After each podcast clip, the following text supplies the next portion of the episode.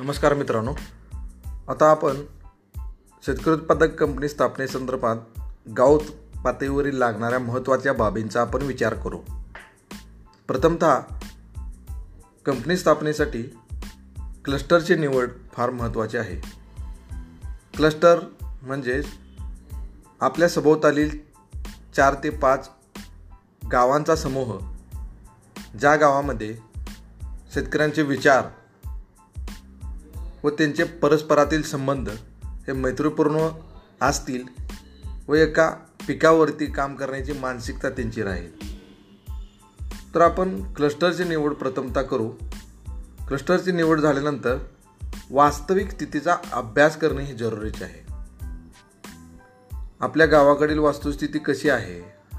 त्यांची मानसिकता कशी आहे शेतकऱ्यांची? कुठला शेतमाल घेऊ शकतात? कुठला शेतमाल घ्यायची इच्छा आहे? कोणत्या शेतमालाबद्दल त्यांचा जास्तीत जास्त अभ्यास झालेला आहे? या वास्तविक स्थितीचा अभ्यास करणे तितकेच महत्त्वाचे आहे.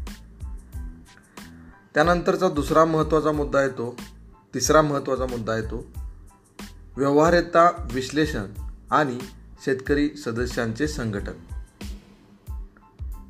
शेतकरी उत्पादक कंपनी स्थापन करण्यासाठी प्रत्येक गोष्टींचं विश्लेषण हे व्यवहारिकदृष्ट्या करणे व त्या व्यवहारिकदृष्ट्या विश्लेषणाच्या आधारातच नफा व तोटा याचे ताळेबंद साधण्यासाठी शेतकऱ्यांचे संघटन करणे महत्त्वाचे आहे.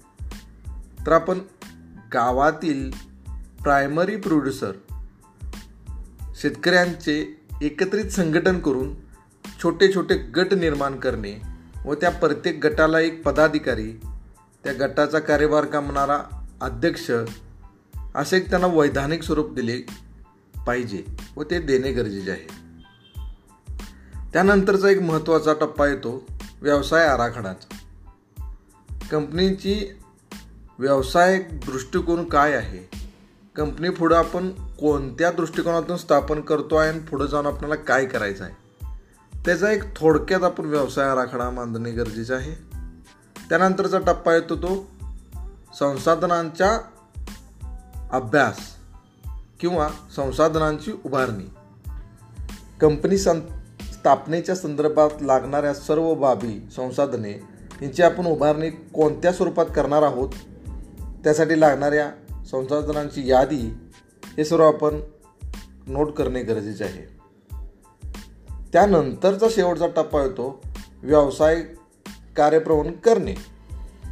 बिझनेस कमिशमेंट व्यवसाय सुरू करणे. म्हणजेच आपण ह्या सर्व बाबींचा विचार करून पडताळणी करून आपण शेतकरी उत्पादक कंपनीची स्थापना करून आपण व्यवसायाला सुरुवात करणे. तर आपण क्लस्टर म्हणजे काय? परिस्थिती गावाची कशी असली पाहिजे? त्याचा अभ्यास कसा केला पाहिजे? व्यवहारिक विश्लेषण व्यवसाय आराखडा संशोधनाची उभारणी व व्यवसाय कार्यप्रवण करणे.